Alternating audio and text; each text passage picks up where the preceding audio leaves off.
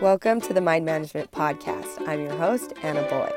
Our brains are on autopilot, sorting information and just giving it all meaning. Here I'm going to teach you how to take your brain off autopilot, take control, and manage your thinking so you can live authentically as you and love authentically. I want you to create a life that you are proud to live. Are you ready? Let's go.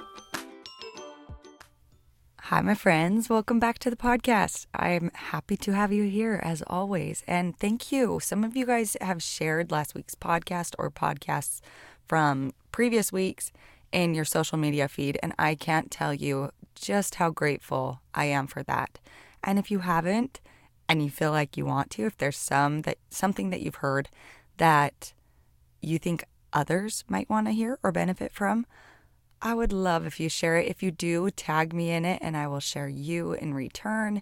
I'm just grateful that you guys are here, and the feedback that I've been getting just is super motivating to me. I know I shouldn't let it sink in as much as it does, that external validation, but I'll take it. So thank you for that. And now we're gonna talk about something fun today. One subject that I just want to get into and break it down for you, and then send you with kind of a little bit of homework if you want to increase your skills in this and you want to apply these things. I'm going to give you specific tools how to do that today. All right. So first off, all of this kind of comes from imagery from a quote by Viktor Frankl. Viktor Frankl is a Holocaust survivor. He's a neurologist. I think he's a psychologist as well. But he wrote the book Man's Search for Meaning. And here, one of the quotes that I love by him, he says, "Between stimulus and response, there is a space. In that space is our power to choose our response. In our response lies our growth and our freedom." And I don't know, that imagery. So I want you to kind of imagine maybe just a line, a number line kind of a thing. And at the beginning, there's that space. That's the stimulus, okay? So just like a bar of that stimulus. I wish you guys could see my hands. I talk with my hands, but it's fine, whatever. So there's the stimulus. And then there's this new little rectangle that is maybe a little bit smaller. And that's the space. That's our choice. That's where we think. That's where we examine. And then after that, there is our response.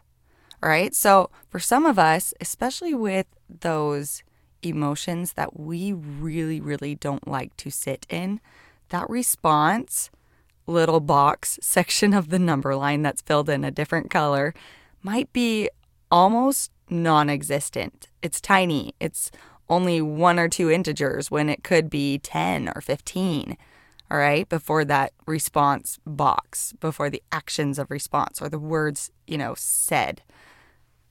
Some of us are so quick to respond. So it's like stimulus, response. And that little box of choice is really, really tiny. And I don't want you to judge yourself on this, because remember, that's the brain's job, is it's trying to sort things and it's trying to be efficient. So if it has that stimulus and it fits perfectly into the story of whatever judgment or belief that you have, it's going to spit out the same response every time just to conserve energy. And that's when I say, like, this thing feels so much like truth. Like, this is just how we have to respond because that's truth. But the only reason why it feels like truth is because that little box where we have choice is just so tiny, it's almost non-existent, okay? So the whole point of this podcast, the whole thing that we're going to do this week, is we're just trying to widen that box of response time. We're trying to kind of slow it down, pause it, spend some time there, really inquire of our thoughts and see what is true, see how we want to do that response. And I'm not telling you that you should make your responses right every single time. What I'm telling you is just to widen that box. Give yourself some more time, some more space, a little bit of thinking about it, allowing it and letting it sit there before we have the response. We could still choose the same response that our brain wants to filter things to, right? We could choose our quick response, but what I want is for you to actively choose, for you to kind of weigh your options, for you to make sense of things rather than just your brain conserving that energy. Okay, so example, your spouse says something, right? They just say some words, that's the stimulus, and then your reaction might be fear or anger. Let's say that they said words that were kind of critical of somebody that does the same work as you. So if you're in multi-level marketing, they made fun of somebody in that same space.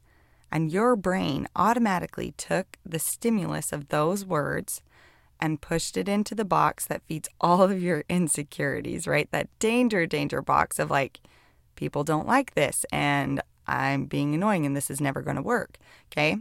It filters it right into that. So your response is anger toward him. We have to shut him down. Really, it's coming from fear first, right? This fear of rejection, fear of your dreams not working out like you had planned. All that fear bubbles up, but then we jump straight from fear to anger because fear feels a little bit uncomfortable, right? Layers that emotion on there. That choice gap is really small, right? That choice box is really, really small. That time that we gave it, it went straight from he said words, instantly you made it mean something about your story, and then you had the response. Maybe you said something to him. Maybe you went to your room. Maybe you felt the emotion really, really strongly. However it looked, that choice section, that part between stimulus and response was so instantaneous you didn't even know you had a choice. We didn't give it much thought. So this week, we're not even working on those, like the thoughts, the response that we want to have. That's not the section that we're going into. All we're going into is getting as much of a grip as we can on where was that time when I had that choice. Maybe it's in retrospect. You look back on some of the decisions that you made, some of the things that you said, and you slow it down and you find that space between stimulus and response. Because sometimes it's going to feel so fast, like, did I even have a choice? Where was that? Where was that little section of the bar graph that I had choice? Because I don't even know if it existed. Okay, so we're trying to slow all of that down. I do have some tools for you, okay? So you can look back at it in retrospect. That might give you a little bit of grip on it, a little bit of observing and seeing where we can apply that next time. But here's where I want you to start, is the emotion, all right? Stimulus happens and immediately the thoughts are kind of blurry, but you feel an emotional response to it. I want you to start asking questions. That helps us slow down this box. Before we say anything, before we have to rebuttal, get mad, control the other person or the situation if it happens to not be a person, I want you to ask yourself some questions, okay? I have a list here. I'm going to pull it up. But the first one I want you to ask yourself is, what emotion am I feeling? All right? What emotion am I feeling? Get in your body and name it. It's not just mad. It's not just angry. If you come up with mad and angry, like, no, I'm feeling ticked off right now. That's how I feel. I want you to take just a second. Take one breath and see if there is a base emotion underneath that. All right? Because anger is kind of a little bit more protective than our more sensitive, really heavy, really the emotions we have so much fear about feeling. Is there something underneath it? Is it fear? Is it heartbreak? Is it rejection? Is it inadequacy? Is it shame? What were you feeling underneath the anger? Okay, that part is interesting because that's important for the next question. When you find that base emotion, I want you to ask yourself, why am I unwilling to feel this emotion? And here's the thing. Some of you guys have been like, are just deep immersed in this work of thought work. We get really, really good at changing our thinking so we don't have to feel those uncomfortable emotions. And all of us have a different set of like preferred uncomfortable emotions. So there's some uncomfortable emotions that are a little bit uncomfortable, and then there's uncomfortable emotions underneath that ain't no way we're going to sit and try to do those uncomfortable emotions. Some of you, like, the most uncomfortable emotions that you have are inadequacy, embarrassment, rejection. So we jump out of them really fast. And I think where we get the most power over it and over the experiences outside of us when we can't quite tell that we're the creators of it is being able to sit in that emotion and to be able to experience that emotion. So in that moment between stimulus and response, and that emotion flares up for you, and that response wants to come out really, really fast because the brain's already sorted it. It already knows what it means about our life. It already knows what it means about you. It already knows what, all of it. It already has exactly where it fits into all of your beliefs. We just have to slow that part down and start to jump into the nurture a little bit. What are you feeling? And why are you so uncomfortable with feeling this certain emotion? But that does require you to name the emotion. And I want you to get, like I said in all past podcasts, get specific. The more specific you are with your language, the more it's going to just feel right, feel like it's pinpointed. Another question that you can ask yourself once you've named that emotion is kind of jump into that nurture of yourself. Like, what do I need right now? What do I need to hear right now? This helps you take care of your needs so you no longer need the circumstance to take care of your needs. You get that power back, which is going to take some of that anger, frustration, resentment, whatever it is that you're feeling in that moment. And it's going to kind of just make it a little bit smaller, a little bit less heavy. It'll probably still be there, but it does change your focus, and it changes the person that comes to the table. Rather than this fighter that comes to the table, now you have the nurturing mother that's giving this sad toddler a hug. Another example of a question you can ask yourself in that moment is one that I love so much. It's, what am I making this mean about me? About me, about my life, about my marriage, about my capabilities. What am I making this mean about me? If we could get really clear on what just happened, maybe it was words that somebody said, maybe it was an action, maybe it was something that failed in your business, not hitting a goal or a number on a scale, whatever it is, what are you making it mean about you? I like to just see that because that part always feels like truth in my head every single time. Every single time I ask it, I'm like, but that is what it means about me. But if we're widening this gap of choice, we just kind of question that. And then to pair with that one is, could I be wrong about the meaning that I'm giving these words or this circumstance? Could I be wrong about the meaning? Because could you? Remember, again, that's kind of arguing that truth side of it. Okay, this next one is about that nurture side. That's something I've been really diving into, is that nurture side that is coming out when my toddler brain comes out, because that's what it needs. Is it possible to honor what I'm feeling right now and not be angry at the person who provided the circumstance? Because in that time, I really feel like they're the cause of my feelings.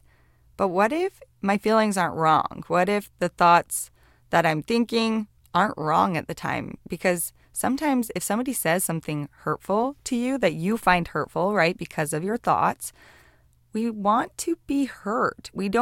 It doesn't feel like kindness. It doesn't feel like honoring ourselves if we're like, yeah, you could choose a different thought right now though. Like, you could. You're just kind of being silly about this. You could choose a different thought. If somebody says something that you don't like, honor that feeling to yourself. Right now you're hurt. You're the only one that can hurt you, but it's okay. It's understandable. And guess what? You need a hug. So be the one to provide that hug for you. What do you need? Like, it's totally okay if you're mad. It's totally okay if those words stung a little bit. What do you need to hear? And then, is it possible? Just start playing with the idea. Is it possible that you can honor those feelings and they can be real? And you also don't have to hate and be mad at the person that provided those words. You can be, but I don't think it feels very good to be angry and mad. I think sometimes it serves a purpose, but if it was possible, would you choose to do that? I'm not telling you that you have to. I'm not telling you that it's right in every single circumstance. But there are some circumstances where it could be right for you, that you can honor your feelings and not be angry. They can exist at the same time. And then the last question I love asking, sometimes it's way easier to ask in retrospect, is what if nothing has gone wrong? In retrospect, I have lots of access to that, like, yeah, it had to happen that way, so this could happen, and so this could happen because I'm in the future, right? And well, I'm in the present, but that thing was in the past, therefore I was in the future, whatever. So what if nothing has gone wrong? What if everything was for your good? What if this thing was supposed to happen? It's not wrong, it's not even a problem. It's just a little bit uncomfortable. Okay, the point of asking all these questions, the point is just to get the wheels of your brain turning. We're just widening that space between stimulus and response, and that is it. That is what I want you to think about this whole week and apply it to any situation where you have automatic responses.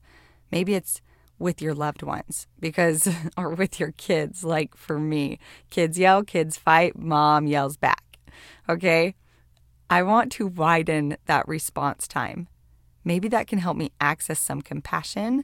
Maybe it can help me access some love for them, love for me, love for everybody in the story. Maybe. But maybe also I'll choose to be a little angry about it. I could. The only purpose of this week is just to give ourselves that space to choose, that space to think about it, that space to have inquiry. That's what I want for you this week. That's what I want you to practice. Widening that gap just helps you make things mean what you actually want them to mean. This is going to help you create such wonderful, amazing relationships in your life, and help you create the results that you actually want, not results that are influenced by what other people around you want and expect from you. And it's going to do it with less anger, less resentment, less frustration. I can guarantee you, because you like your reasons, because you know your reasons. You gave yourself space and time to think about those reasons and why you want to show up that certain way. You're more intentional with those responses. And just like it said in that quote, in our response lies our growth and our freedom. That second part of freedom, coming from somebody who is a Holocaust survivor, is pretty powerful. Could you imagine creating freedom in any space of your life? Pretty awesome.